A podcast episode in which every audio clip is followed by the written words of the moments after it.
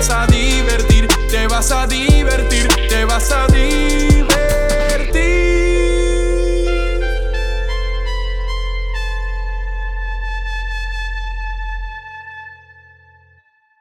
Otro episodio aquí de Francamente Franco. Un episodio que llevo queriendo hacer por mucho, mucho, mucho tiempo. Que de hecho esta es la segunda vez que lo hacemos porque la primera vez tuvimos unos, unas dificultades técnicas por mi parte. Y fueron seis horas de, de podcast que literalmente, todavía estamos hablando. Eso fue hace el- el- como la semana pasada y todavía acabamos de acabar el. Pero para los que no sepan, estoy aquí con Eric Chicho Rodríguez, eh, un, un gurú de la improvisación, un actor, un comediante, profesor también, ¿verdad? Eso dicen algunos. Eso dicen. Eh, Eh, catedráticamente o institucionalmente no, ok. pero, pero sí, damos clases. Así que, nada, tú eres una persona que básicamente abarca un montón de, un montón de cosas dentro de lo que es el, el- el- el mundo creativo. Y pues hablando de la creatividad, pues a mí siempre me gusta empezar con pues, lo- como la, la historia de origen, como las trilogías de superhéroes. Sí, el, el origin story Eh, Exacto. de... ¿Cómo, ¿Cómo fue que tú primero te topas con la creatividad? ¿Cómo- que, que descubres ese, ese interés en ti? Bueno, aparte de que en mi casa y en mi familia, dada las circunstancias, siempre yo era el cómico, pues, pero no, no fue como que, ay, mi ñeñe es bien cómico, llévatelo para televisión a trabajar. Sí. No, mi mamá trabajaba mucho y, y- y yo no tenía un padre estable hasta, hasta tiempo después, que tuve un padrastro que fue el mejor del mundo. Eh, pues nadie se preocupaba por nosotros. Y fue en escuela superior que dentro de un proceso de bullying, prácticamente, de- yo no sé cómo era la high de ustedes, pero en la high mía, en Hormiguero, hubo una época donde el, el- el relajito era esconderle el relajito. Sí. un relajito sano. Era esconderle los bultos a la gente y tirarle los bultos a la quebrada, al monte. O sea, tú estabas en la clase y el cabrón que estaba detrás de ti o la cabrona que estaba detrás de ti se prestaba para eso y jalaba tu bulto y automáticamente lo perdía. Libros, libretas, lo que estuviera dentro se perdía. Y un día me tocó a mí y chacho, y eso fue un viaje porque yo obviamente no quería hacer mucho ruido, todo el mundo ya se estaba riendo, ya sabían la que había. Y yo me fui al baño, me asomé por la ventana del baño, vi al chamaco con mi bulto tirándolo al monte. y decía, diablo, qué jodido va trip. Pero ya yo sabía dónde estaba. O sea, a la hora del almuerzo, eh, que yo iba camino al monte a buscarlo, resulta que el salón de juego, eh, el comedor, la oficina, el parking, la plazoleta, todas las barandillas, los balcones, todos daban para ese monte. Y chacho, y todo el mundo ya sabía la que había, porque como ya era un relajito que se llevaba haciendo por tiempo, ya todo el mundo estaba pendiente a que yo buscara el bulto para gritarme, ¡Ah, pendejo, eh, cabrón! eh". Porque la gente es así de hijo de puta. y recuerdo ese día que yo fui, mano, me fui caminando y sentía el silencio, pero los ojos encima de mí. Mientras yo me metía al monte, cogí mi bulto, lo saqué y antes de que todo el mundo empezara a gritar, empecé a darle en el pecho al, o sea, hacerle como si pillara al bulto. y, eh, y entonces ahí se empieza a escuchar la risa y le empezó a dar eh, respiración boca a boca al bulto. Y después pongo, me pongo el bulto en los brazos y como si se hubiera muerto y, empiezo- y grito, ¡No! Mirando al cielo, ¡No! Y lo abrazo y todo el mundo empezó a aplaudir y a reírse. Y de ahí, yo creo que fue acá arrancó esta cuestión de, de a lo mejor la, la semillita esa de, del interés por lo que hacía o por lo menos de saber, coño, años más tarde le- lo pude definir y es, parte de la improvisación, convertir el error en oportunidad. En ese Ajá. momento no lo sabía y convertí una situación que podía haber sido un, un bad trip para mí y de repente se convirtió en algo, en una oportunidad para yo salir adelante en un proceso de bullying porque pude haber sido humillado forever. Me humillaron de otra manera, pero... o de otras maneras, pero no en ese momento. Que yo estaba pensando, eh, yo creo que la semana pasada, porque por aquí hay una escuela, y pues yo siempre para llegar a casa tengo que pasar por la escuela y muchas veces paso en hora de salida y pues están los muchachos corriendo por todas partes. Y no sé por qué me vino el, pensamiento a la mente de qué pendejo es el sentido del humor de los chamaquitos, en verdad. Si, Sí. yo, si yo pudiese, en verdad el pensamiento que me vino a la mente fue si yo pudiese decirme una sola cosa, como Franco de 26 años puede viajar al pasado y decirle a Franco de 10, 12 años o en la edad que sea, pero chiquito, una cosa es, cabrón, si te joden es porque tú lo intimidas de cierta manera, así que tómalo como un elogio. Porque esa básicamente esa es la premisa de todo el sentido del humor de los chamaquitos. Esta persona me Sí. intimida porque le noto ciertas cualidades que yo quiero, así que déjame joderlo para... Pa... Fí- Fíjate, y que, wow, qué bueno que mencionas eso, porque a la. a- sí, mano. Eso es una razón. Sí, es- es- yo- Y eh, otra razón también es que sencillamente los chamaquitos no saben expresar amor. no. No, Lo, con- lo expresan muchas veces a través de... a través de las... o- de esconderle el bulto. Tú ¿Nunca te dijeron alguna vez, ah, si esa nena te molesta mucho? O a alguna nena no le habrás dicho, si ese nene te molesta mucho es porque tú le gustas. Sí, claro. Porque no, o sea, los va- metiéndonos en la parte psicológica. Bueno, cabrón, la última vez que vine hicimos lo mismo. Sí. No, no habíamos empezado, ya estamos hablando de cosas bien profundas. Llegamos y empezamos a hablar de Ayurveda, cabrón. De what are the fucking odds a la, a la hora de la mañana que esto. Yo quiero que ustedes sepan que esto es bien temprano en la mañana. Sí. Y ya yo tengo tres horas de estar en la calle y esto es bien temprano. Pero ya estamos hablando de Ayurveda. Pero ya estamos hablando de cosas profundas. Psicológicamente, o por ejemplo, cuando yo doy los talleres y trabajo la parte psicológica o terapéutica de los talleres de impro, la realidad es que la psicología, y va a sonar clichoso, todos los problemas psicológicos, una parte vienen arrastrados por un ADN emocional que uno arrastra de manera familiar y se hereda, Ujú. eh, psicológico que se hereda, y otro es en el proceso más vulnerable de tu vida, cuando eres un chamaquito que no entiende lo que está pasando alrededor tuyo, empieza la programación en tu cabeza Sí. basado en lo que hay alrededor tuyo. Como por ejemplo, en mi caso, yo era chamaquito y me decían las nenas en campamento, uy, vete para allá, que tú estás sudado y tú apestas. ¿Y qué pasa? El tú estás sudado y tú apestas me provocó a no a- aguantar los deportes en campamento y llegar al otro día con una mochila, con tres camisas, desodorante, toallita y a sentarme y no hacer nada más que chulear. So, y uno es chamaquito y esa es la percepción de chamaquito. Eh. Después un profesor o uno de los líderes de, de campamento me dijo que a ti te dijeron que, Hacho, tú lo que tienes que decirle es que no es que tú apestas, que es que ella tiene la boca muy cerca a la nariz. Y ahí entonces empiezas a generar mecanismos de defensa que te ayudaban a bregar, pero a lo mejor no era producente el yo decirle eso a una nena, porque yo se lo dije a una de las nenas y la jodí bien duro y todo el mundo se rió de, ah, apesta la boca y todo el campamento, mira, apesta la boca y la jodieron bien duro. Qué chévere, gané, pero perdí, gané de chamaquito que no me bullearan y soy el héroe, pero perdí porque a lo mejor esa chamaquita cuenta Sí. como... Esa misma historia ya está Esa- ahora mismo en otro podcast, en otra dimensión, Eh, contando ah, la misma cabrón, historia. Sí, Flashpoint Paradox. O sea, Flash volvió al pasado, salvó a su mamá y en este caso el bully soy yo. Diablo, mind blown, se acabó, se acabó el episodio. Pero es que en, en realidad un como 85% de nuestro comportamiento son mecanismos de defensa. Full. Pero uno no lo realiza porque en el momento yo estoy seguro que tú no estabas pensando activamente como odio los deportes. Tú te, No. Yo estoy seguro que tú te convenciste, ah, no, los deportes a mí no me gustan. No, y, que- pero incluso después de eso y después de haber pasado por todo esto, yo sí le metí bien cabrón a los deportes hasta que me jodí todo. Pero, pero, parte de ese proceso que pudo haber evitado que yo lo hiciera fue eso. Sí. Pero a mí me ayudó mucho. Sí. A mí me ayudó a retomar una beca y a mí siempre me, me gustaron, incluso me gustan mucho. Tú me ves gordo, pero, pero a mí me encanta el que, no, gimnasio. que no te cojan abajo en el poste. No, papi, En no. el poste nadie quiere, nadie quiere ese problema en el poste. No, no, no, no, papo. Y cuando yo jugaba básquet, yo jugaba centro también. Claro. En pelota soqué bien duro. Este. Pelota es una mierda como quieras. Ese, es el- Sí. ese es el dirty secret que nadie quiere admitir. eh, sí, mano. Si tú quieres practicar puntería y mierda así, pues, mano, juega Apex, juega Sí. Fortnite, juega juegos de Lo que pasa es que como, como los puertorriqueños tradicionalmente han sido bien buenos en pelotas, pues nos hemos visto obligados Oh, a como sí. a amar el deporte. Sí, yo Pero en realidad yo creo que todos queremos admitir que, que- que es una Que mierda. es una mierda, cabrón. Es una Hablando porquería ver. claro, es aburrido con mano. cojones. Yo jugaba fútbol americano y a veces me aburría.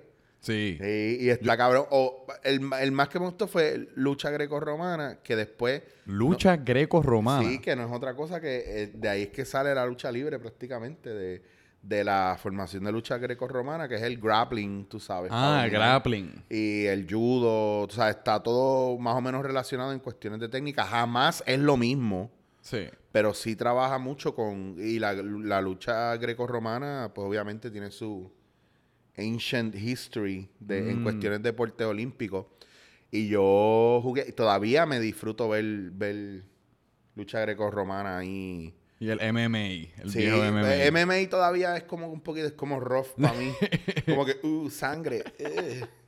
Pero, porque yo he visto sangre correr y no me tripea. Eh, pero ven acá, pues tiene, hace esa actuación con el bulto, improvisación. Sí, y después, boom. y después de ahí me... Pero en el momento tú identifi lo- lograste No. identificar, diablo, espérate, me gusta eh, el, el performance. No, no, no. O fue no. simplemente como, No, diablo, no. gracias a Dios que estos ese chamaquitos. Ese momento fue un mecanismo de defensa. Jamás yo me... O sea, es de adulto, después de haber estudiado psicología, que no me gradué de psicología, o coaching, que no me hice certificación ni me gradué de coaching.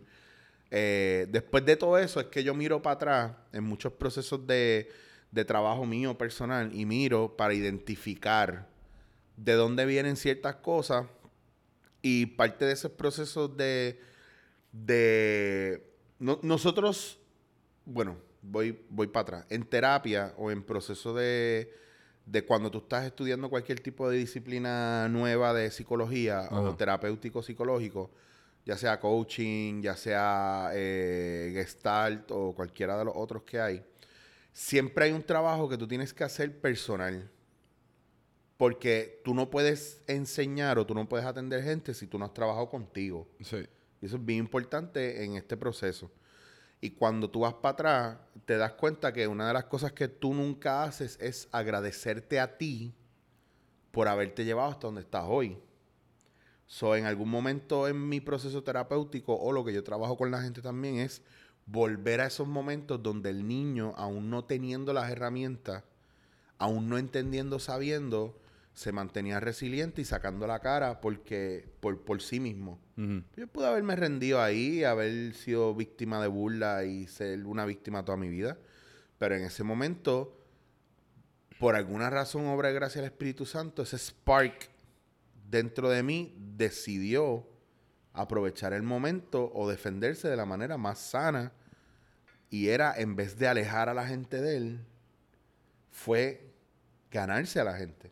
Mm. Y entonces, pero yo vine a entender y a estudiar eso ahora y a decir, wow, Es un instinto de sobrevivimiento también. como, como, tú, como si tú dices, como si tú mire, miraras a alguien, por ejemplo, tú miras el pasado de gente que tú admiras hoy, músico, eh, psicólogo, filósofo, whatever, científico, lo que tú quieras, y tú dices, ah, porque fulano a los 12 años hizo esto, esto, y tú dices, wow, qué tipo brillante, mira, ya se veía desde los 12 años. Sí. Haz ese ejercicio contigo, cabrón. A ver, Sí. si, a ver si lo, a ver si tienes los huevos de decirlo y no tienes en tu cabeza, uy, yo no puedo hacer eso porque eso no es humilde. Ay, qué guillado yo voy a. No, hazlo contigo. Yo voy a esos, a esos 15 años y digo, diablo, cabrón. Wow, y tú no tenías ni la preparación y estaban pasando estas cosas en tu vida y tú tuviste la, la, el, el momento, el- la chispa creativa, que improvisar no es otra cosa que quitarse de en medio de la creatividad, dejar que la creatividad Mm. fluya y que la espontaneidad fluya. Y en ese momento yo di una cátedra de impro sin saber que yo me iba a convertir en eso. Claro, porque Búscalo, Es- es, un es- ejercicio que yo se lo recomiendo. volviendo a lo de que si el time continuum, todo está conectado porque tú no hubieses llegado a ser lo que eres hoy sin haber tenido como esas habilidades o esos instintos innatos, pero en el momento tú estás en Ya el está. pasado, no puedes viajar al futuro, así que no sabes que no sabes exactamente por qué lo estás Claro. haciendo en ese momento. Y nunca lo vas a saber. El, el- lo más importante, y, y la gente lo tiene esto bien, bien mal. La gente mira el futuro Sí. esperando tener una proyección o una claridad de lo que quiere hacer. Y, y lo que tú tienes que hacer realmente es desde donde tú estás parado, tú tienes que mirar atrás sin miedo Mm. y ver todo el camino que recogiste, recorriste, recorriste y celebrar donde tú estás ahora y marcar los highlights, las cosas espectaculares Ujú. que te dieron vida y que te hicieron lo que te hicieron y que te llevaron a donde está y después de celebrarla decir, ok, tengo todo esto, ahora vamos a mirar para adelante. Sí. Porque, porque es como literalmente darle la vuelta a un supermercado completo, salir con nada en las manos y decir, ay, no encuentro nada que comer, no sé qué voy a hacer. Cabrón, mira para atrás al supermercado y busca algo de comer dentro de las Eh. cosas que tenía. Es que, nos- es que nosotros vivimos eternamente preocupados por las cosas inciertas. Por el futuro. Bueno, porque el futuro es incierto. claro. Y, por, y pues, por- como- igual que como el futuro con cualquier si, ay, qué trabajo, o si, ay, cómo voy a, qué sé yo, ganarme la vida. Proyecciones, Exacto, proyecciones, proyección. Y proyecciones. el pasado no se siente tan sexy porque ya está escrito. No hay mucho que nosotros podamos hacer al respecto. Estamos tan preocupados con lo que puede pasar en el futuro. Pero es como tú dices del pasado, mano. Hay unos aprendizajes increíbles. El pas cabrón, el pasado uno lo es súper fucking sexy y la gente no lo ve así. Porque, el, o sea, tenemos, mira cómo somos de cabrones con nosotros mismos, que nosotros tenemos la capacidad de ver cosas hijas de puta en la gente y en su historia, pero no en la de nosotros. Eso es verdad. Nos comparamos con cualquier persona. Mano, yo me comparo con muchos reggaetoneros y muchos traperos y, y me atrevo a decir, pues, mano, qué suerte, cabrón. Y eso está mal también. Eh, Y hay mucha gente que tú dices, Hacho, mira qué leche tuvo este cabrón. No es leche, cabrón. Esa gente tiene en su cabeza, no ellos nada más, hay otra gente muy exitosa. Yo me considero una persona hiper mega exitosa en lo, en lo mío Sí. o con relación a mí, sin importar lo que digan las redes o la gente. ¿Por qué?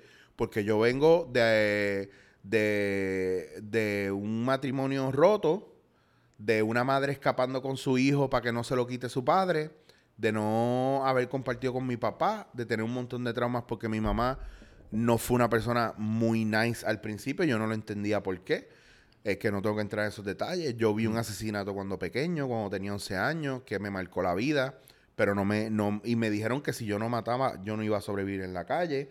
Yo tengo que lo habíamos hablado ya, yo tengo un matrimonio fallido, muchas relaciones fallidas, pero un matrimonio fallido que me llevó al punto de la depresión, a yo tener una soga en el cuello, ready para tirarme si no me sacan de ahí, yo, me hubiera- yo no estuviera aquí ahora. Yo, he- yo he perdido mi casa varias veces, yo he dormido, yo he, yo he sido deambulante en Nueva York, la ciudad que todo el mundo le pide al cielo poder visitar algún día. Y yo estuve un par de meses viviendo en la calle, durmiendo por el día en Central Park y caminando por la noche robando comida. Yo tengo un montón de cosas que yo te puedo contar que me han hecho más fuerte, pero te puedo contar cosas cabronas también. Yo viví en Italia. Yo he ido a Japón a hacer impro y a dar talleres. Yo he viajado el mundo entero. Yo estuve en uno de los grupos más importantes de impro en, en- en España, que es Planeta Impro. En tres años yo hice 865 shows de impro en una misma temporada y todavía no conozco a nadie eh, que deben haber muchos, pero que haya trabajado lo que yo trabajé de impro en tres años. Con una trayectoria de 25 años, cumplí mis 3.500 shows de impro hace poco. O sea, porque me gusta eso. Y he hecho otras cosas y tengo mi bachillerato y tengo muchos accomplishments. Y he viajado el mundo, cabrón. Un jibarito que yo me acuerdo cuando yo me trepaba en el palo de mango al lado de casa de mi abuela en Cabo Rojo y me gritaba y me decía, si no bajas de ahí te voy a tirar con la chancleta hasta que te bajes. Y yo me acuerdo de eso y yo nunca pensé, yo decía, ah, yo viviendo fuera del área oeste, jamás. ¡Boom! Acabo en San Juan. Ah, yo viviendo fuera de Puerto Rico jamás. Boom, viviendo en Nueva York. Ah, yo fu- fuera de Estados Unidos jamás. Boom, viviendo en España, México, Italia. You never think about it. And maybe you never thought about it. But you still do it. Ajá. Y entonces llegó un punto donde dentro de lo que te había explicado del Crilla, cuando, cuando Yogananda monta la sede de, de Self-Realization en, en, en California, eh, le preguntan, maestro, con tantos años que usted lleva aquí ya, si usted tuviera que volver a la India, ¿lo haría? Y él decía, pues si es voluntad del padre que yo vuelva a la India, yo volveré a la India y no voy a mirar para atrás. Pues yo siempre no, no estoy en ninguna religión, pero yo creo en que hay una fuerza en el universo. Yo digo, si el universo me envía a un lugar, yo no voy a mirar para atrás. Yo no cuestiono ya las cosas. Antes me frustraba y no las dejaba ir. Pero si hoy yo tengo que... Lo mismo con mi carrera. Yo le digo a la gente, a veces la gente me, me quiere meter miedo. No, que si no haces esto, que después no hay oportunidad. Yo digo, cabrón, si yo dejo esta mierda hoy, yo no voy a sufrirlo. Porque yo nací para esto. Esto me va a volver a buscar. Tú no vas a decidir si yo voy a tener trabajo yo. Yo no voy a decidir si yo tengo trabajo o no. Eso es fluir. Que yo tenía muchos amigos en redes sociales y en cine y, y ya no tengo casi ninguno. Yo decidí limpiar mi entorno porque es muy venenoso y muchos de ellos me dan de codo y muchos de ellos hablan mierda de mí, pero también hay muchos más que me aman, me adoran, me besan, me abrazan, entienden mis posturas y no se meten. So, ¿qué mayor libertad? Como decía Tina Fey, no- empowerment es que tú puedas decir que sí o que no sin ningún tipo de miedo. Que lo decidas tú y lo escojas tú. Eso es empowerment de verdad. Y yo creo que mucha gente no entiende que yo soy un tipo que estoy empoderado y yo estoy happy. Y, no, mi- y esto no tiene que ver con oportunidades o con dinero, no dinero. Esto tiene que ver con que yo soy el dueño de mi tiempo. Y si yo te digo que no, es no. Y si te digo que sí, es sí. No te gusta, te emputa, tienes mucho trabajo que hacer. Ah. ¿Suena arrogante o suena seguro? Mucha gente va a pensar, según como ellos estén emocionalmente, van a pensar que es arrogante o que es seguridad. Ajá. Pero ya eso no me importa, yo lo proyecté. Yo trabajo con amor. Wow. Ese es el viaje. So, Si tú hubieses visto la, la ecuación matemática que yo estaba haciendo en mi mente, como, ¿para dónde yo voy ahora? Cabrón, tienes que ponerte ahora el, el, un close-up tuyo. Hello, darkness, my old friend. Se fue. Yo estaba, ok, nos vamos por aquí, espérate, no dijo esto otra cosa. No, pero, y ven acá, eh, pues, y podemos después hablar de un, par, de un par de esas cosas un poco más específicos, pero en to- en- durante todo ese transcurso tú tenías tus metas claras, o sea, tus, No, nunca. Tú nunca. Tú, o tú más o menos te tropezaste, ah, mira, intro, impro está gufiado, ah, mira, Fera, a comedia único- está gufiado. Fíjate, lo único que yo siempre, desde que lo conocí, me casé con ella, fue la impro. Yo eso es algo dije- que tú, desde que lo hiciste, No. tú sabías que eso tú lo... Esto es- Eh, yo dije, yo quiero ser el dios de esto.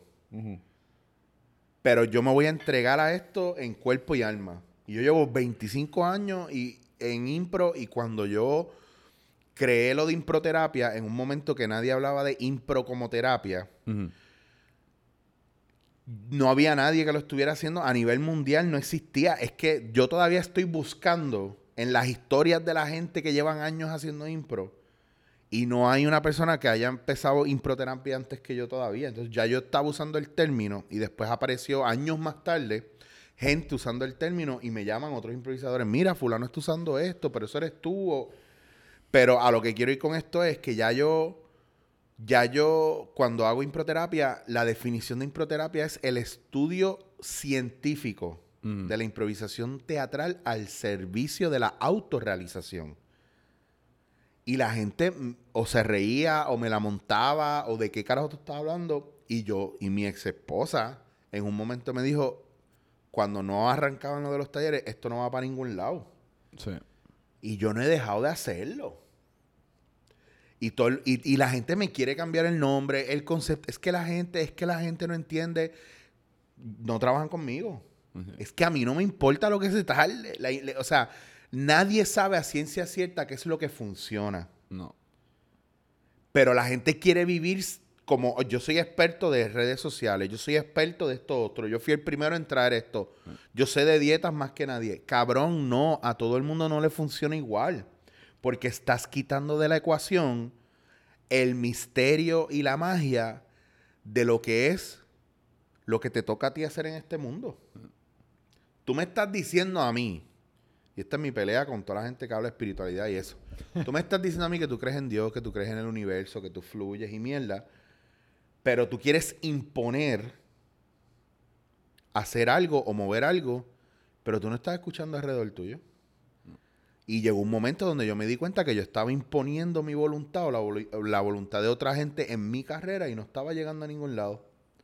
Y cuando realmente funcionaba mi vida y mi carrera era cuando yo hacía así. Ok, Ese es el poder del no. ya está.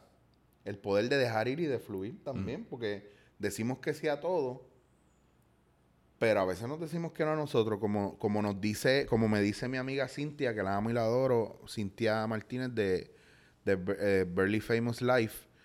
Mano, Cintia me dijo una vez, chicos, lo que pasa es que nosotros decimos que sí a todo, pero cuando decimos que sí, muchas veces nos estamos diciendo que no a nosotros. Y entonces ahí tú empiezas un proceso bien loco. Y yo no hablo estos temas con nadie porque la gente te ve, ah, mi verano con Amanda, el gordito, chicho, jodera, fumadera, bebera. Yo no bebo. De vez en cuando mi palito de whisky. De vez en cuando. De vez en cuando, y la gente sabe que llega un punto, ah, ¿verdad? Que tú no bebes. Uh, pues dame una periel para él. Cabrón.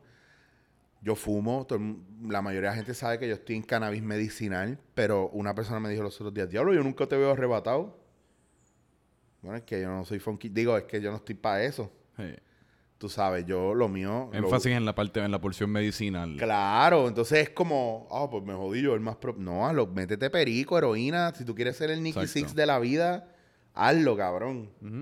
Pero no, no, conmigo no. O sea, puede ser ahí. Y yo no soy pai tuyo, yo no te voy a decir lo que tú tienes que hacer. Pero yo no lo voy a hacer.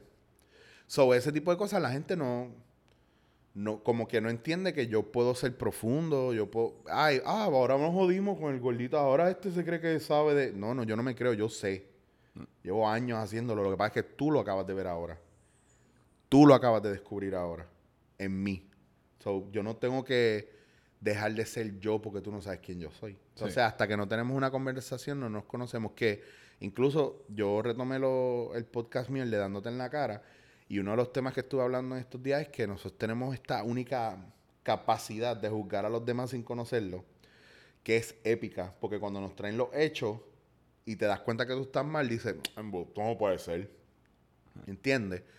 Y ahí es que tú te das cuenta y puedes, retomándolo de, tú, tú sabes alguna vez lo que tú quieres ser, lo que tú vas a hacer, mira, a lo mejor no. Hasta que te mueras no sabes.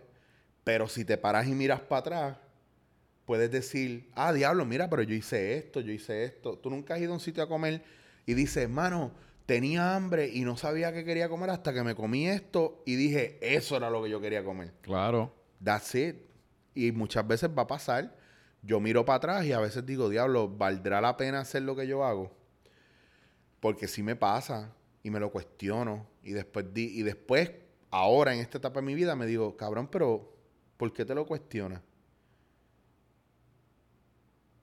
Porque perdí el- la razón del propósito de por qué lo hacía. Porque ya no estaba pensando en mi propósito. Ahora estaba pensando en el propósito de los demás. Ahora estaba pensando según los éxitos de los demás. Sí. Y ahí es que tenemos que tener cuidado. Estamos pensando según lo que vemos que otra gente tiene o logra. Y no estamos pensando en. Tú no estás en, ese, en esa carrera, cabrón. Tú estás en esta otra que estás mirando. ¿Me entiendes? Y me pasó en estos días viendo los premios Tu Música Urbana. A mí me habían llamado para presentar una de las de las categorías. Y después. Estaban, estaban graciosos los nombres de las categorías. Papo, no, déjame no decir porque yo conozco par de los Premio Nacional Urbana Música Contemporánea Puertorriqueña Revelación del Año Puertorriqueño. Anyway, yo, yo te. Ay, Le hubiesen puesto a todos los premios Osuna y ya nos hubiésemos ahorrado todos mucho un montón de tiempo. Y nos fuimos. No sé qué pasó ahí, pero bueno, no, no pasa nada. No, no voy a mirar para allá. El punto es que yo veo a todo el mundo y yo digo, ah, qué mierda. Eso era un- una buena manera también de exponerme, de hacer esto, lo otro. Y después digo, cabrón, ¿tú quieres estar ahí de verdad? Supuestamente lo vieron 80 millones de personas. ¿Tú crees que eso sea posible? Puede ser porque el trap está bien pegado. Diablo, yo veo. Los Grammys, lo- los Grammys lo vieron 20 millones. Ellos están alegando Pero- que lo vieron 80 millones, o sea, casi sin- más del cuádruple. ¿Te acuerdas cuando hicieron una mierda de Bad Bunny fue en, en centro de convenciones que dijeron que se metieron 30. yo no- trein- a mí me habían dicho que eran 60. Ah, no, no, porque yo, yo creo que lo que caben es 30 en Por eso, pues, a eso me refiero. Sí. O sea, no sabemos el reach ni no sabemos cómo lo miden, Sí. pero parece que sí fue un palo. Pero bueno, como Sí, nadie sí. va a investigar eso, No. nadie va a ir Este ya. podcast, de hecho, para los que se estén preguntando, 100 millones de personas lo van a ver. Eso es así. Ustedes, ustedes se creen que no se dejen llevar por los views de él o cuando yo lo reposté los views míos. Déjense llevar por el resto. Tienen que buscar cada una de las personas que lo ven, que repostean y hacer la matemática. Literal. Pum, se 100 rajaron. millones. Se rajaron, lo sé todo. pues ese, ese es el viaje a veces. Este, nosotros tenemos una, creamos una falsa expectativa y una, y tenemos una percepción y una idealización según el entorno, o según lo que escuchamos o lo que vemos, pero no según lo que vivimos. Mm.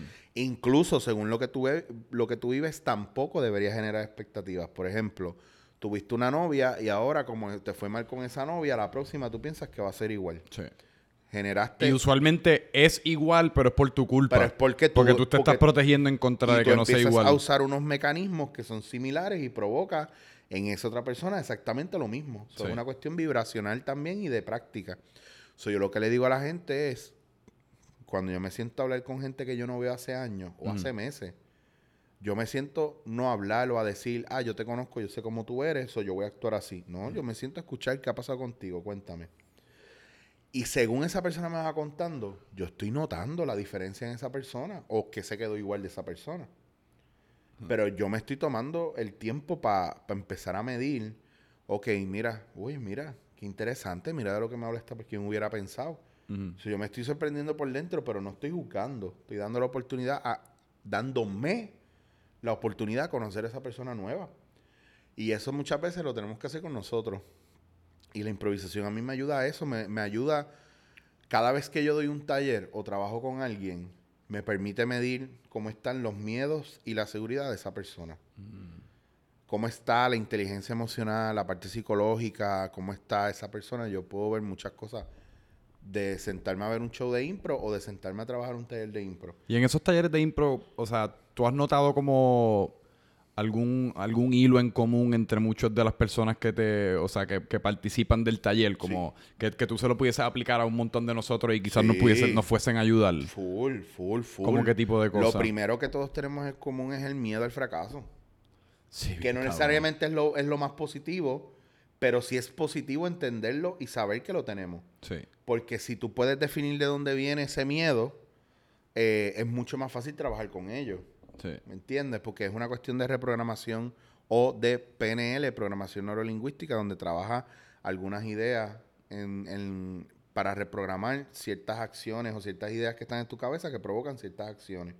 Por ejemplo, eh, hoy posteé algo de una amiga que puso, alguna vez te ha pasado que, o que puso un post que decía, me molestan las personas que cuando están hablando de su pasión o de lo que les gusta, en algún momento interrumpen para decir discúlpame, que sé que te estoy aburriendo, o discúlpame que estoy hablando demasiado. Eh, y me molestan porque lamentablemente hubo alguien que ellos admiraban mucho que cuando estaban hablando, esa persona los mandó a callar y le dijo, cállate, a nadie le importa eso. Y está bien cabrón y yo lo reposteé porque sí, lo reposteé haciendo la pregunta, ¿Eres de los que pides disculpas o eres de los que mandas a callar? Yo soy de los que pido disculpas por, todo. increíblemente, la mayoría de nosotros pedimos disculpas porque hay un shift, hay un cambio. En alguna época pudimos haber dicho, ah, yo soy de los que mando a la gente a callar. Pero en algún momento todos, de alguna manera u otra, mandamos a callar a los demás, no necesariamente sin decirlo. no, perdón, no necesariamente diciéndolo pero con el gesto, la acción, la burla. Por ejemplo, yo hablo de impro y en algunos sitios me ha pasado que después que estamos acá arriba con una conversación cabrona de impro, en alguna promo o en algún programa o lo que sea, por tirar el chiste y por esa inseguridad de este no es mejor que yo, que eso se queda adentro y uno lo hace inconscientemente bueno, y ahí ustedes vieron, Chicho, los talleres, muy interesante, muy importante esto, y ya ustedes saben que cualquier cosita lo llaman para el tallercito y él por una tripleta lo hace. Es un chiste. Pero qué chiste más pendejo. Pero, pero cogió todo esto grande, importante que tú pusiste o que tú hiciste, que es importante y lo minimizó. es una mierda porque el chiste, ah, Chicho por una tripleta, y literalmente pero ¿y cuál es? y literalmente, cabrón, me han llamado y me han dicho, mira, que tengo este grupo aquí para un taller y, para que para que venga a dar taller. Y yo, mira, pues dime cuál es el presupuesto. No, nosotros podemos invitar a comer. Y no, cabrón, esto, mi taller vale, qué sé yo, tirarte un precio. Yo he dado talleres corporativos que valen cuatro mil pesos, cinco mil pesos. Y no necesariamente son dos meses. Es un taller, un día, dos horas, tres horas. Son 30, 40. Entonces, mucha gente me dice, mira, un taller de impro, ¿cuánto me cuesta? Yo, cabrón, dame información. ¿Cuánta gente? Y entonces cuando tiro precio, ah, eso está muy caro. yo, no, tú no lo puedes pagar o tú no le ves el valor. Pero si yo te doy un precio bien mierda, cuando yo hago mi trabajo, todo el mundo se queda, diablo, qué cabrón. Pues ya no te van a subir el costo. No. para nada. Nunca. so, yo trabajo mucho afuera porque el valor afuera es diferente al de aquí. Afuera tú dices en... Eh, por ejemplo, yo voy a Perú y ya voy ahora otra vez a fin de año y es la quinta vez que voy a Perú. A Perú. A Perú. Y pues porque yo trabajo una cosa que es bien necesario allá, cuando voy a España, cuando voy a Nueva York, cuando voy a Colombia. Eh, en otros países la impro funciona de una manera diferente y se valora mucho según el shift eh, espiritual, emocional, psicológico, el, el, cambio, el progreso eh, dentro de la cultura es la necesidad o la proyección artística. Mm. Por eso el país, pues el país necesita libertad, necesita eh, expresar sus verdaderas raíces urbanas o esa libertad de expresión de ser, de estar, una, una sociedad que se siente censurada. Por eso es que el, el trap y el reggaetón están tan duros. Sí. Por eso Dominriqueños es la película número uno de Puerto Rico. Eh, por eso es que John Z, Bad Bunny, toda esta gente están. Por eso se hacen los premios Tu Música Urbana. Porque es una respuesta a cómo está la psicología y la inteligencia emocional del país. Y uno jode y dice, ah, una mierda, está jodido. No, cabrón, escuchen, escuchen entre líneas. Y hace falta, nos sentimos censurados, no tenemos identidad. Queremos vivir el faranduleo porque nos sentimos pobres en muchos aspectos. Sentimos que hay desigualdad. Ahí está. Queremos un poco un sentido también de peligro. Claro, queremos héroes. Porque, no, porque por más que sea, nosotros pues eh, hoy día, hoy día estamos en la era de la salud mental y se está discutiendo mucho eso y hay mucha gente sufriendo, pero por lo general estamos viviendo la vida más segura que el humano ha vivido en toda su existencia. o sea, nuestra existencia es nada, uno va a una oficinita donde sea que tú trabajes, trabajas un par de horas, llegas a tu casa, comes, te acuestas a dormir, o sea, uno aquí no tiene que salir a cazar por nada, a pelear con nadie, por lo general. se está peleando por, por la cuestión del feminismo. La protesta feminista está más sólida, pero sin embargo, culturalmente, en cuestiones musicales o Sí. hasta fílmicas, eh, somos mucho más misógenos, somos mucho más eh, patriarcales y machistas que antes. No hay un, o sea, hay, hay mucha explotación sexual del hombre y de la mujer. Sí. Hoy día, tanto por el hombre como por la mujer. Los otros días una amiga me dice, mira todo lo que me, mira lo que estos cabrones me envían. Eh, y todas fotos de penes que le envían. Los hombres, ve, un despliegue de bellacoso eh, enseñando bichos. Chévere. Y la otra amiga que está con nosotros dice, eh, diablo, hace falta más feminismo. Y yo le digo, bueno, a lo mejor no. Y yo vengo y le enseño, mira todas las fotos de tetas y culos que me envían a mí, que es la que ¿Te hay. envían? Claro, cabrón, A mí nunca me han enviado una foto de un par Pues, de tetas. pues algo estaba haciendo mal. Yo- es verdad. Te, manda, te manda recomendaciones de libros y música. no, y uno, y te digo, pasa, uno está expuesto Ajá. este, a todo esto, pero todo esto es una respuesta a la necesidad de, de- de Puerto Rico. A nivel, Bueno, y hasta eso mismo, una respuesta a casi como a la, a la supersión sexual como sociedad que hemos, yo no sé cuándo empezó esto, pero Claro. eh, el sexo es casi como tabú. Cuando el sexo es una necesidad igual, una necesidad básica igual que, Ya digo, está. quizás no tanto como agua y comida, pero una necesidad básica a ese nivel. A mí me han Pero llamado. a mí me han llamado. una- una- ahora mismo nos sacamos las tetillas aquí y es como un Sí, escándalo. es un ex- sí, Cuando todo lo que es un circulito rosita que es parte del ya cuerpo está, humano. Ya está. Y algunos más tostaditos que otros, pero está. Exacto. A mí me llamaron por una actividad en una de una, de una farmacéutica. Querían que yo hiciera stand-up. Yo, yo no voy a hacer stand-up. Yo te puedo hacer un taller show. Para como que mezclarlo un poco. Y antes de entrar me dicen, mira, mano, por favor, por favor, no hables malo, no doble sentido y una censura cabrona. Yo, ok, yo puedo hacerlo. Actually, la mayoría de mis shows son así. Ujú. Cabrón, los que se tiran pata abajo hablando malo y, y doble sentido y todo eso, es el público. Sí. Y cuando el chamaco, eh, yo subía a una gente a hacer, a hacer uno de las impro, y cuando le hacía las preguntas o hacíamos las cosas, bicho, chocha, la puta, esto. Y, Sí. el, y el tipo que me contrató estaba. Y me, en un momento yo estaba afuera, como que en una de las pausas, me dice, mira, este, que no puedo tener mala. Y yo, wow, wow, espérate, cuando yo dije algo malo. No, pero el público, pero es que eso yo no lo puedo controlar, ese, esos son tus empleados. Sí. Y era como, Es que es difícil ser cómico sin usar mal lenguaje. Cuando, cuando No, uno no, cuando- fíjate, no. No, no, pero cuando uno, cuando uno es una persona así normal, a mí me pasa a veces que, Ah, yo, claro. que yo me noto que cuando me estoy poniendo graciosito, A la gente le empiezo, gusta y- empiezo y a- a, mandar una retraída de malas palabras. Y a nosotros nos gusta. Y la realidad es que no es difícil, pero, pero sí tiene, porque nunca está en el contenido, siempre está en la ejecución y en Sí. el delivery, no es la idea. Es como tú la ejecutas. Claro. Y hasta que tú no entiendes, a Chente le funciona bien cabrón porque Chente decidió que sí iba a ser su idioma. Sí. Y cuando tú ves a Chente, Chente es bien hardcore. Y a la gente le gusta. Sí. Por, lo mismo de la música urbana, porque la, la gente se identifica, porque todos nosotros, todos nosotros cuando estamos ya por la noche aquí, que nos quitamos el uniforme de hombre serio o mujer seria, trabajadora o Claro. trabajadora, ¿qué, ¿de qué hablamos? Hablamos malo, Pues, yo lo que hacemos quiero es rasparme un chistes. carajo en puñeta entre, entre mis panas y yo.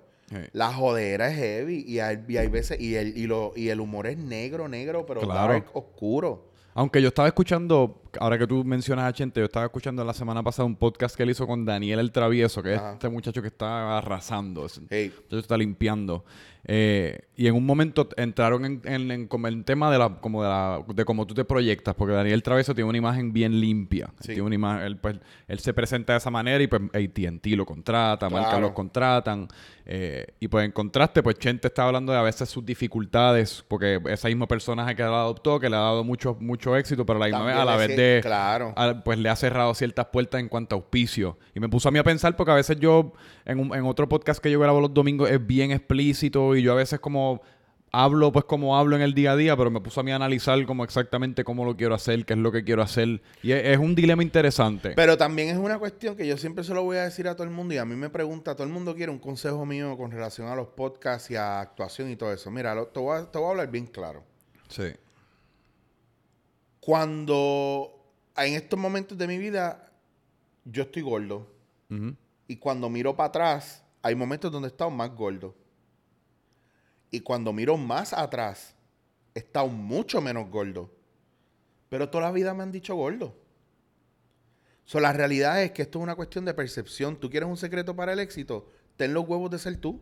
Sí. Es que es lo que estaba haciendo hasta ahora, pero no, no en balde que uno de vez en Que- cuando como que se da contra la pared. Te das contra la pared porque te da, porque estás buscando que la gente te acepte como lo que no eres. Sí. Porque hay gente que me dice, ah, yo soy yo, y dicen carajo, puñeta, bicho, puta, pendejo. Y yo los veo y tú dices, pero es que no eres tú porque lo estás diciendo incómodo. Sí. No, y también usualmente estás cogiendo consejos de gente que ya te rizó, de gente que ya está del otro lado del charco cuando, ver- versus que uno está O que le fun- empezando. o que le y, lo está- y es como que, ah, pues si a Daniel Travieso le funciona esto, pues quiero hacer esto. Espérate, pero a Chente le funciona Sí. esto, pues pues, este es el modelo a seguir. Cuando, cuando- Cuando mira, ellos lo hicieron te- a la- su te- manera. Te voy a contar una historia curiosa de Daniel el Travieso conmigo. Yo lo conocí en el primer Blogging Fest. Y yo creo que él y yo, para ese entonces, yo creo no, nosotros tuvimos como con un medio choque ahí. Yo creo que no, no hemos lo- sido los mejores panas nunca, ni, los ni los más cool del mundo, el uno con el otro. Pero yo me acuerdo que en un momento yo le dije a él, yo no sé si él se acuerda o si oye esto y de repente se encojona o no, pero lo tiro al medio. Eh, tuvimos una, una diferencia y yo le dije, él me, él me dijo algo y yo le, que, pero como, como que me, me forzó a una reacción. Y yo le dije, chico, por favor, yo no tengo 12 años, yo no soy público tuyo de Kindle. Y se encojonó conmigo y me dijo, ah, que no, que yo no es chamaquito, que esto y lo otro. Y yo le dije, pues que ese es tu público. Yo se lo dije en ese momento en serio, pero él a lo mejor lo cogió como, como algo negativo. Cabrón, es su público. Porque, pero, porque eso tendrá una percepción negativa porque la tiene y pasa. Cabrón, el chamaco se está echando al público más importante Sí. de este país y del mundo y es al que todo el mundo se lo ha olvidado. Sí. El teatro, difícil. El teatro y la televisión infantil, o por lo menos para teenagers, se ha ido para el carajo. Y ese chamaco... están los billetes Y, bien es- y yo me lo encontré en Bellas Artes hace como dos meses atrás, o un, mes y medio atrás, antes de su show. Eh, y él me vio, ah, Chicho, que es la que hay, pero es como si fuera otro tipo. Yo no sé si le sigo cayendo bien o mal o whatever. Yo soy bastante neutral con eso. Y me saludó y yo, coño, Daniel. Y lo primero que le dije, hermano, te felicito. Claro. Te felicito porque estás trabajando con gente bien brutal, estás en, en, en sales festivales. Y yo estaba genuinamente contento y orgulloso de que esté trabajando un proyecto que apela a los niños. Eh. Porque, porque, y a los jóvenes, no a los niños nada más, apela mucho a los teenagers, a los jóvenes que están buscando Y yo estoy seguro que hay muchos adultos de, de closet, entre comillas, que están. Claro, y hay que- mucha gente que lo ama. Porque lo yo mismo a mis 26 años de edad, de vez en cuando me meto en YouTube y veo cositas que son para, en, en teoría, para Y- niños. Y, y ojo, y ojo, la gente tiene que entender que a lo mejor yo me puedo proyectar bien mamabicho, pero te voy a hablar claro. A lo mejor yo no soy tu público. Y eso está Y bien eso también. está bien, pero respeto tu trabajo. Digo, y aparte respeto el hecho de que estás trabajando Cla- lo duro que estás trabajando. Hello, yo soy fanático de toda la gente fajona. Y ojo, para mí realmente todo el mundo es fajón. Sí. Porque tú no puedes medir el struggle de la gente, no lo puedes comparar con el tuyo porque no todo el mundo tiene o la misma capacidad y no tiene que ser con más o menos. Es que tú no aguantas el dolor como lo aguanto yo. Y eso, es- eso me parece un punto súper astuto porque y es algo que yo he reconocido en mí y, va- y es como una de mis eternas batallas mentales porque yo puedo ser bien vago o bien fajón, pero no es que soy ni vago ni fajón. Pero esa es tu perspectiva. Yo desde lejos te puedo ver súper fajón o te puedo ver súper vago. Lo, lo- lo que pasa es que es como todo, es, es el sentido de dirección que uno tenga en el momento. Si uno se siente atascado y uno, uno no sabe qué hacer y uno está en ese loop mental de qué estoy haciendo con mi vida, no sé qué hacer, Pero no sé qué hacer, pues ahí me puedo proyectar como un vago. Pero a la que yo No, descubro es que- como, espérate, estos podcasts me gusta, esto es algo que puede pero funcionar, ¿sabes lo- boom, pero haría ¿sabes out- lo, ¿sabes siete lo al que día. pasa? Y ahí te tengo que parar porque no malinterpretes o no pienses que porque tú no haces físicamente y no consigues algo, estás en la vaga. El struggle personal, mental y emocional también es trabajo. Sí. Porque tú tienes que, que, eh, entrar en un proceso de búsqueda. Es lo que llama San Juan de la Cruz en su libro La Noche Oscura. Es la noche oscura donde, donde el poeta, el, el ente creativo, se encuentra en un momento oscuro donde la musa parece que lo abandona. Y uno está en un struggle personal también en la búsqueda de una identidad. Entonces, la realidad de todo esto es que haciendo activamente o encerrado en tu casa bregando con tus demonios, sigues en un struggle. Sí. Porque estás en una constante lucha. Eso nunca va a terminar. A lo mejor el que está viendo esto está en un struggle porque no, no logra arrancar su podcast. Yo tengo panas que llevan tres años planificando su podcast. Eh. No planifiques más, lánzate. Porque Es- el problema es que estamos pensando en, ah, pero es que ¿y si no le gusta a esta gente, ah, pero yo tengo que sacarlo y tener 100 mil views, porque si no, no. Cabrón, el mejor podcast que yo he hecho en mi vida Aparte tiene de este. 150 views. Aparte de este, tiene 150 views. 200 views. 300 views, dándote en la cara. Mi favorito. ¿Por qué? Porque ya encontré una fórmula que a mí me gusta. Sí. Y lo estoy sacando con un gustazo brutal Esa es la clave. cada vez que puedo. Sí. Y olvida, cuando yo hacía dándote, eh, cogiendo pon, este, ese dándote en la cara, cuando yo hacía cogiendo pon, que lo quiero retomar, la gente me decía, ah, chico, pero es que tienes que meterle, tienes que hacer tiros de afuera y me, man- perdón, me mandaban otros proyectos. Mira qué cabrón está esto. Y yo, cool, mano, visualmente se ve nítido. No me interesa el contenido. No. Y cogiendo pon era sobre el contenido y las historias. Y todos los influencers de este país me decían, eso no va para ningún lado, chicos, es muy largo, tiene muchas miel, eh, no tiene, no tiene cambios de cámara, la gente se aburre. Tú chequeas lo, lo, el insight de todos los cogiendo por mío y el 75% de la gente que los veía lo veía completo. Duraban 20 minutos, media hora. Sí. Ahora YouTube te está pidiendo que hagas proyectos más largos para meter más publicidad. Claro. So, entonces, ya que tú me estás diciendo que yo Digo, estaba- no solamente para meter más publicidad, porque es todo un algoritmo, un proyecto más largo, por lo general va a mantener al- al- a la Al- persona que lo está viendo más tiempo en YouTube, que después pues, y- pues, se, tran- se traduce a dinero. Claro, ¿dónde está mi medalla de vanguardista?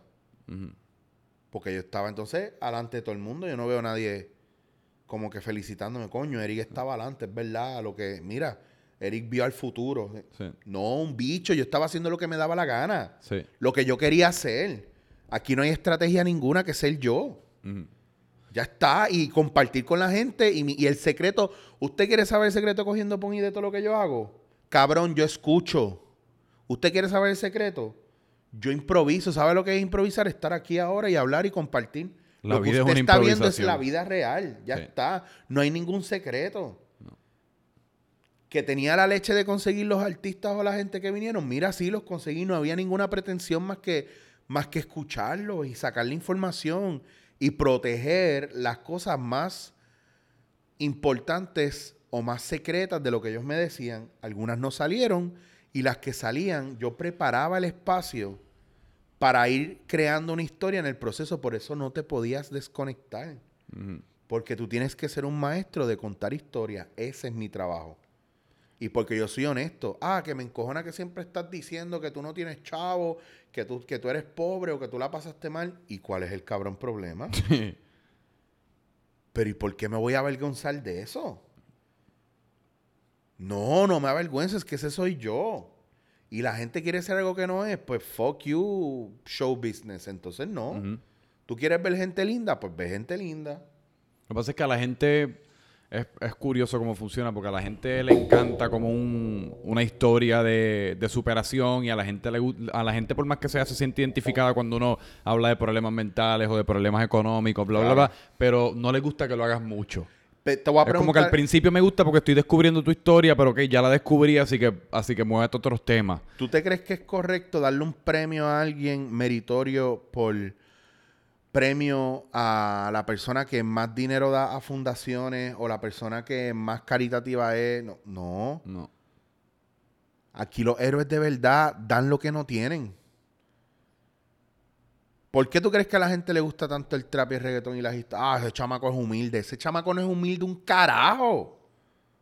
Usted es un pendejo si usted piensa que esa gente es humilde. Ninguno es humilde un bicho. No venga a decir que son humildes porque, porque, ah, porque era de la...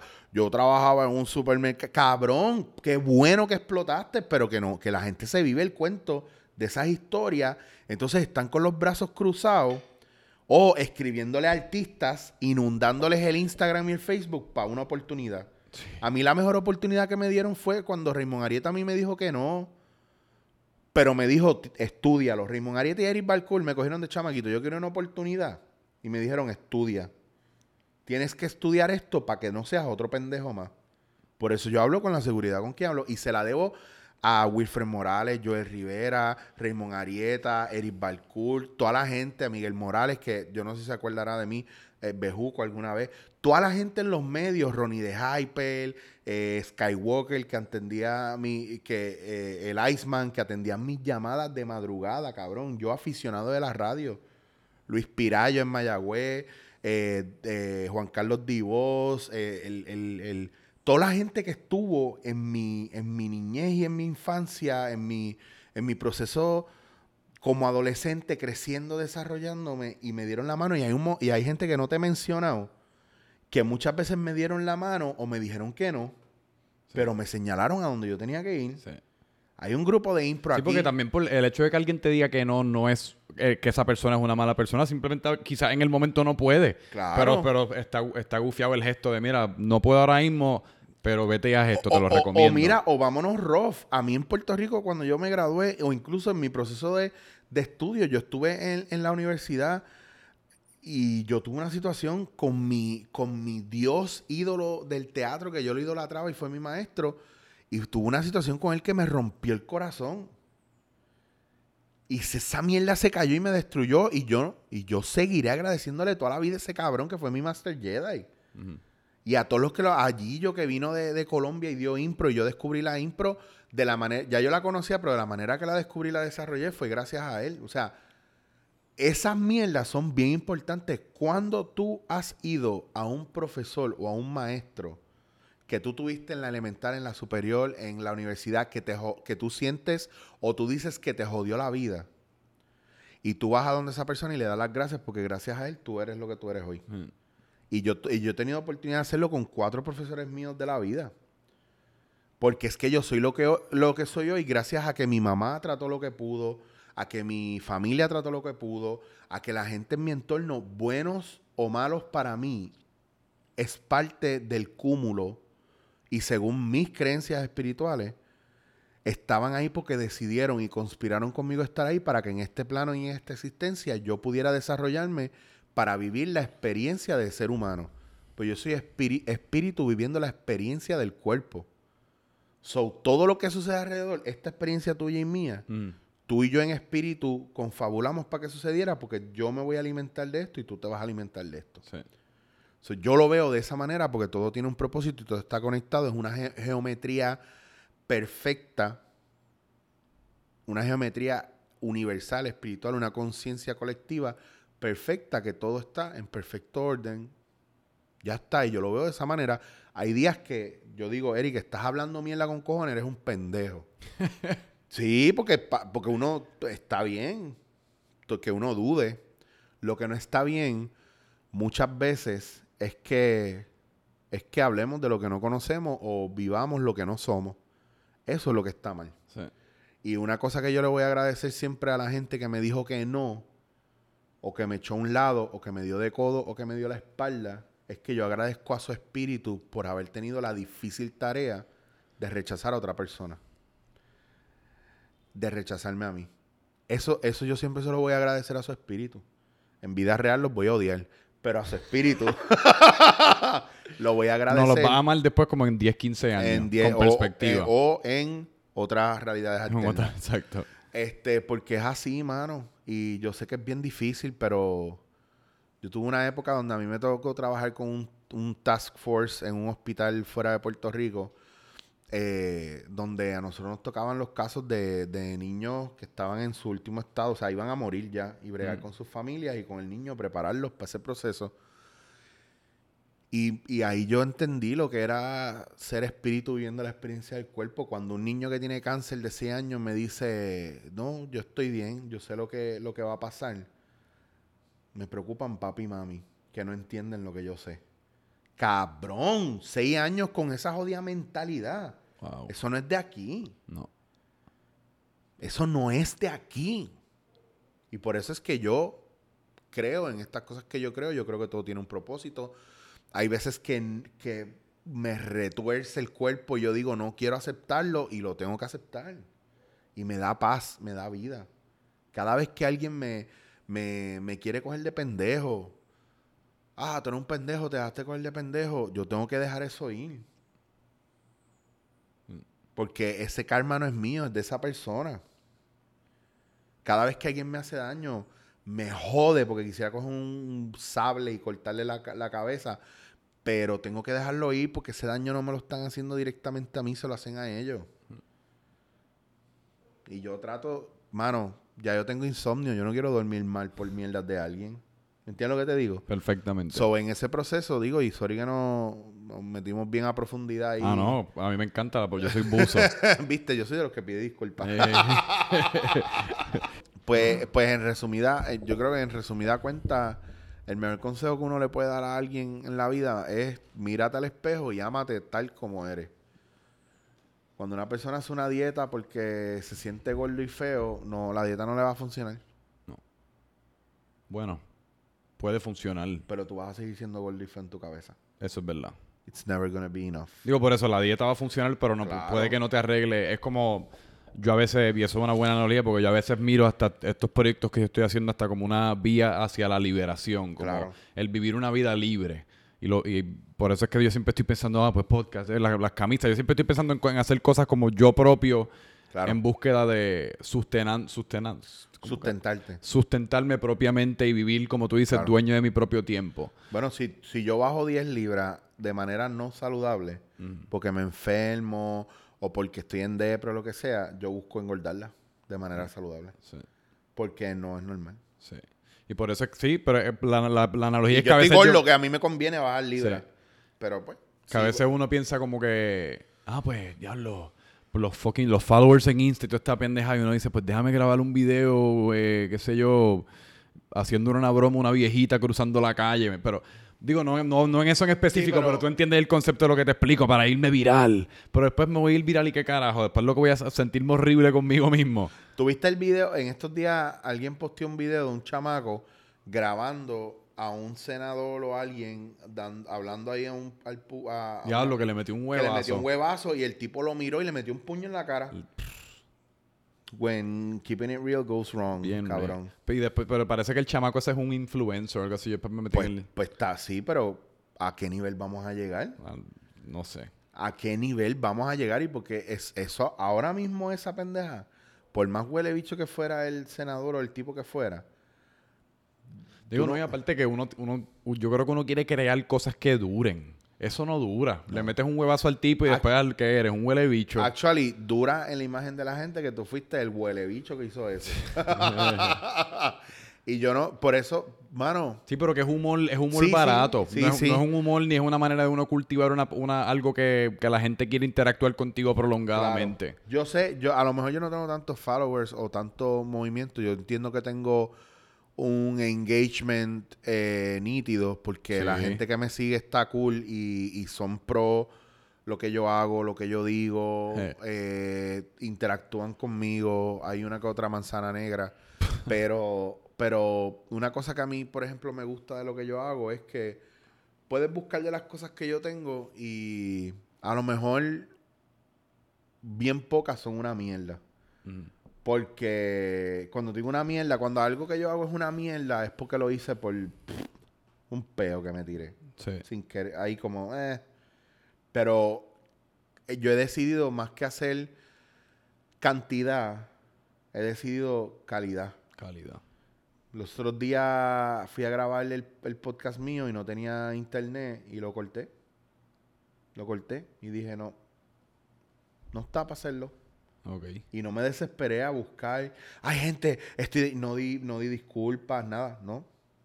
Simplemente grabé el podcast, subí en una plataforma lo que pude subir.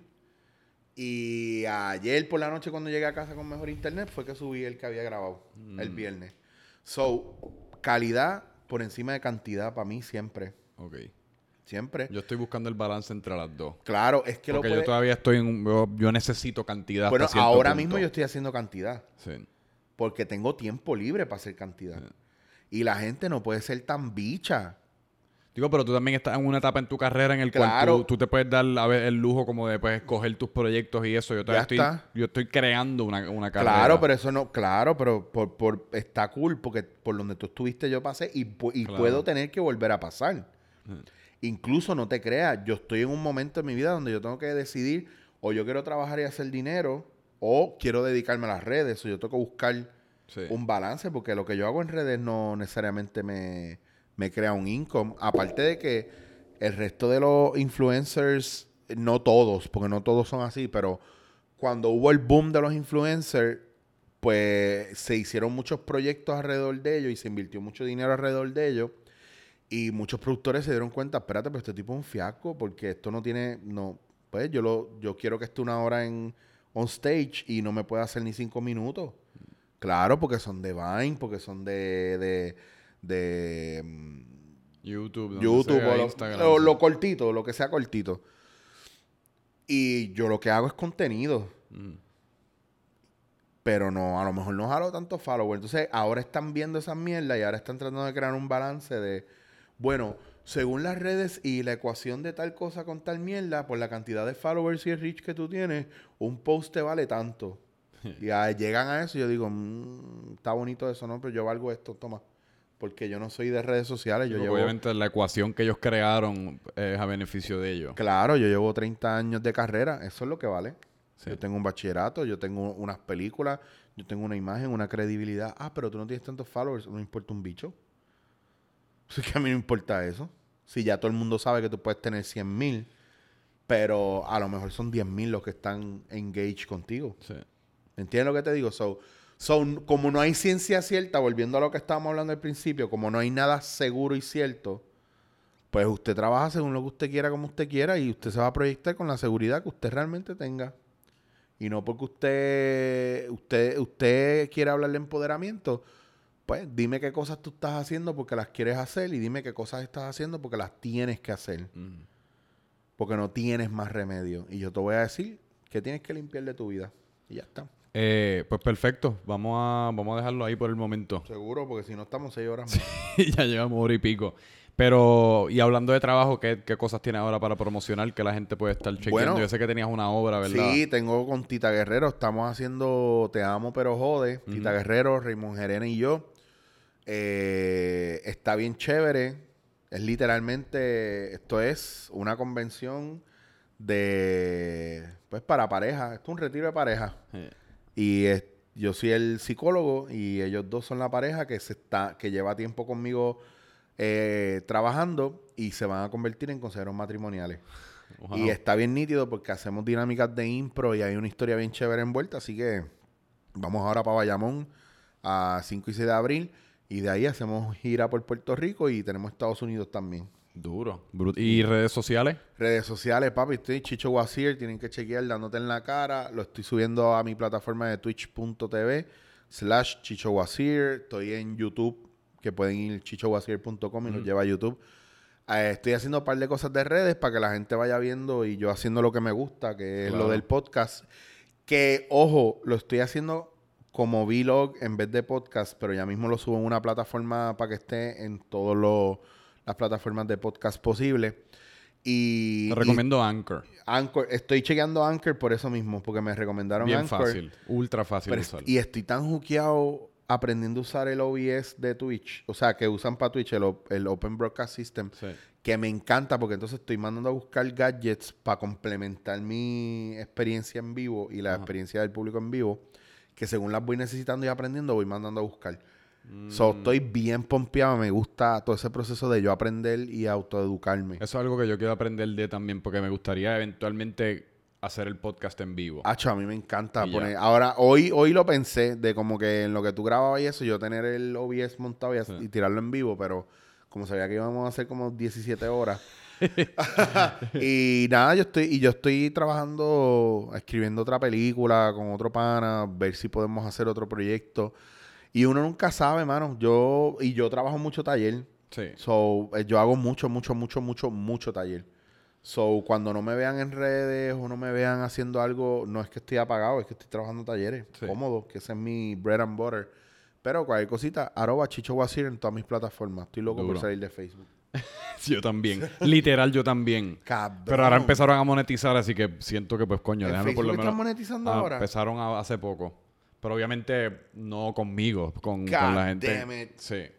Yo, yo estaba a punto, yo a la semana pasada estaba pensando, ¿sabes qué? No voy a volver a subirles también la Yo Facebook. estaba pensando literalmente Y- quitarme de Facebook. Y escuché eso y fue como, coño, pues déjame darle una oportunidad porque quién sabe. De quitarse cuando ya la cosa se pone buena es No. un problema. Sí. Eh, a mí me pueden seguir como Franco Micheo en todas las redes. Y cabrón, en verdad aprecio un montón que hayas venido dos veces. No, gracias a ti. La eh. pasé en verdad súper bien. A mí me pasó, yo te conté que a mí me pasó con 7. Yo entrevisté, Sí. yo hice un cogiendo pon con 7 y el audio estaba bien mierda y la imagen explotada. Eh, Y nunca he podido volver a grabar ese podcast. eh, bueno, grabé podcast eh, de Dándote en la cara con él ese mismo día, pero nunca pude grabar con él después que estuvimos como hora y pico grabando el cogiendo pon. mm, Nunca lo pude retomar. Pero nada, duro. te quiero, David. Pues, pues nada, mano. Los dejo. Esto fue otro episodio de Francamente Franco. Y venimos pronto, Corillo. Bueno, voy para casa a jugar Fortnite. Embuste, cabrón, que hacer.